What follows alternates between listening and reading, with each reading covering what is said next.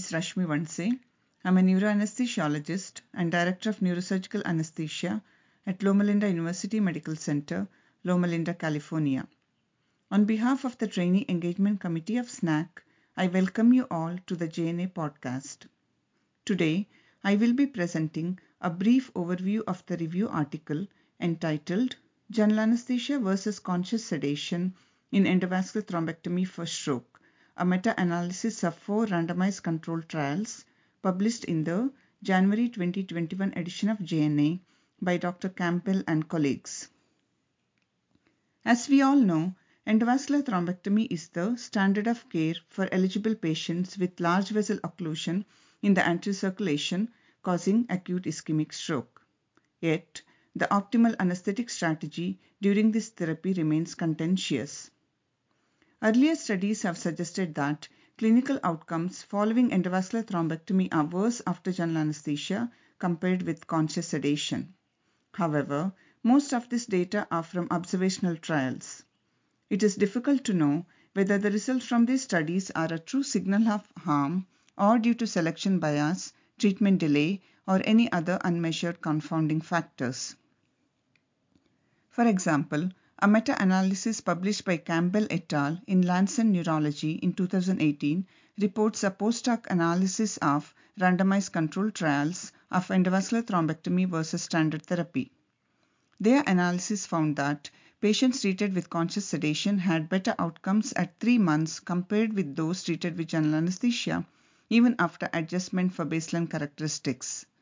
Interestingly, None of the included trials were initially designed to investigate the effect of general anesthesia on the outcome, and the decision to perform the procedure under general anesthesia or conscious sedation was also not randomized. Other two recent meta-analyses by Goel and Gravel et al. also concluded that thrombectomy patients treated with general anesthesia had a worse outcome at three months. Again, their results should be interpreted with caution as they included non-randomized cohort studies, which are subject to selection bias because patients with more serious stroke were much more likely to be treated under general anesthesia. On the contrary to these, meta-analysis by Zhang et al. included only the three randomized controlled trials that were exclusively designed to investigate the impact of anesthesia technique on neurological outcome in acute ischemic stroke patients. They found that general anesthesia was associated with higher rates of successful recanalization and functional independence than conscious sedation. Now, this current article is an updated systematic review and meta-analysis as it includes another recent randomized controlled trial called CANVAS trial, in addition to the earlier three randomized controlled trials included by Zhang et al. So authors conducted systematic literature search in Medline, Embase, and Cochrane databases for randomized controlled trials comparing general anesthesia to conscious sedation in endovascular thrombectomy, which reported at least one of the efficacy outcomes. Number one, successful recanalization defined as thrombolysis in cerebral infarction score or TICI score of 2B to 3. Number two, early neurological improvement defined as the change in National Institute for Health Stroke Scale or NIHSS score at 24 hours from baseline. Number 3, good functional outcome defined as modified Rankin scale score of 0 to 2 at 3 months. And number 4, the safety outcomes such as post-procedural intracerebral hemorrhage or 3-month mortality. Now the studies included were Siesta trial, which is sedation versus intubation for endovascular stroke treatment, AnStroke trial, which is anesthesia during stroke, Goliath trial, that stands for general or local anesthesia in intraarterial therapy, and the most recent pilot study called CANVAS trial, or choice of anesthesia for endovascular treatment of acute ischemic stroke.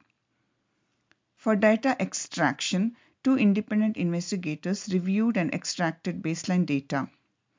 Two investigators also independently assessed the risk of bias in individual studies using the revised Cochrane risk of bias tool for randomized trials.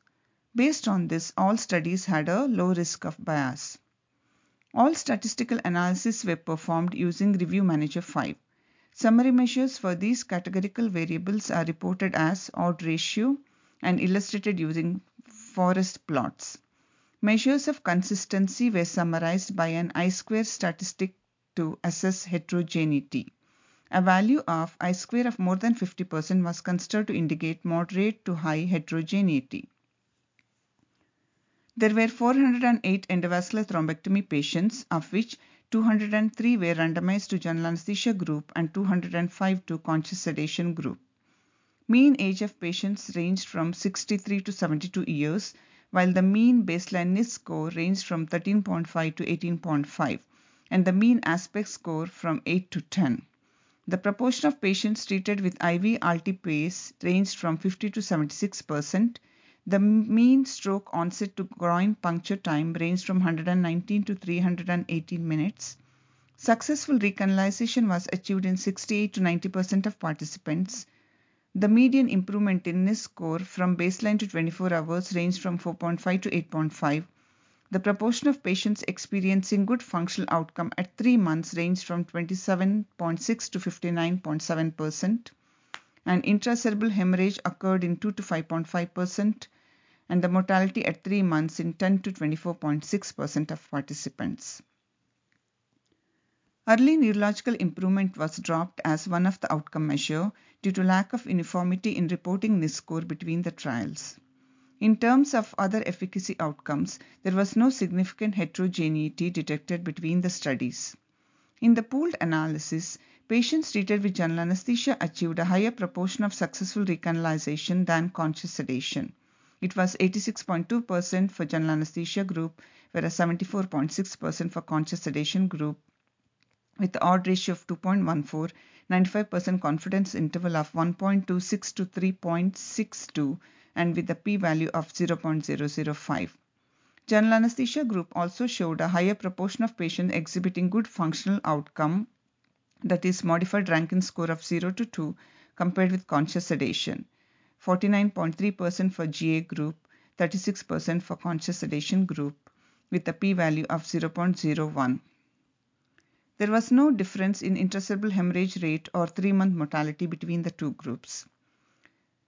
Thus, in contrast to observational studies and meta-analysis of observational studies, these systematic review and meta-analysis of pooled data from the four available randomized controlled trials showed that endovascular thrombectomy patients treated with general anesthesia had higher success rate of recanalization and good functional outcome at 3 months compared with patients treated with conscious sedation. General anesthesia treated patients also had non-significant trend to lower 3-month mortality. The proportion of patients with a good functional outcome at 3 months was 49% in general anesthesia group, 36% in conscious sedation group, with an absolute difference of 12.7%. This means that for every 7.9 thrombectomy patients treated with general anesthesia, one more patient achieved a good functional outcome at 3 months compared with conscious sedation. The overall conversion rate from conscious sedation to general anesthesia was 12.7%, suggesting the true treatment effect may be higher than that seen in the intention to treat analysis. So in comparison to observational studies which fails to report either the anesthetic drugs or the physiological parameters in each of the four randomized controlled trials, general anesthesia and conscious sedation regimens were protocolized. They specified anesthesia drugs, their doses used, they had a strict blood pressure goals and also reported physiological parameters which were largely equivalent between the two groups. Authors speculate that high quality specialized neuroanesthesia care with protocol driven management of general anesthesia may have contributed to the superior outcomes in these randomized controlled trials. In addition to this, general anesthesia might have contributed to favorable outcome by providing superior procedural conditions through patient immobilization and by controlling physiological parameters such as oxygenation, ventilation, heart rate, blood pressure and temperature which may improve outcome in brain injured patient. The authors proposes that the unreported and unadjusted blood pressure differences may have been a major contributor to the signal of harm from general anesthesia compared with conscious sedation in the observational studies. the neuroprotective effect of commonly used anesthetic drugs like propofol and inhalational agents and their effect on cerebral autoregulation also needs to be considered. This study, however, has a number of limitations. First of all, the four randomized controlled trial included in the meta-analysis were small single-center studies with a total of only 408 participants in the pooled analysis. None of the individual trials were designed primarily to investigate the functional outcome at three months. Despite this, the pooled results displayed little heterogeneity. The low number of relatively small randomized controlled trial means that the treatment effect from the pooled estimate may be subject to reporting bias. Secondly, these patients were managed by highly specialized anesthesiology teams that are not always available in the real world, limiting the generalizability of these results. Hence, data from large multicenter randomized controlled trials be needed to provide better evidence. Some of the ongoing randomized controlled trials include CANVAS study, the pilot study is actually included in this review. GASS trial, general anesthesia versus sedation during intraarterial treatment for stroke. SEGA trial, sedation versus general anesthesia for endovascular therapy in acute ischemic stroke. To conclude, this meta-analysis suggests that endovascular thrombectomy patients treated with general anesthesia do not have inferior outcomes compared with those treated with conscious sedation. In centers with high quality protocolized neuroanesthesia care, general anesthesia treated thrombectomy patients had superior recanalization rates and better functional outcome at three months. With this, I conclude this edition of JNA podcast. Thank you for listening and have a wonderful day.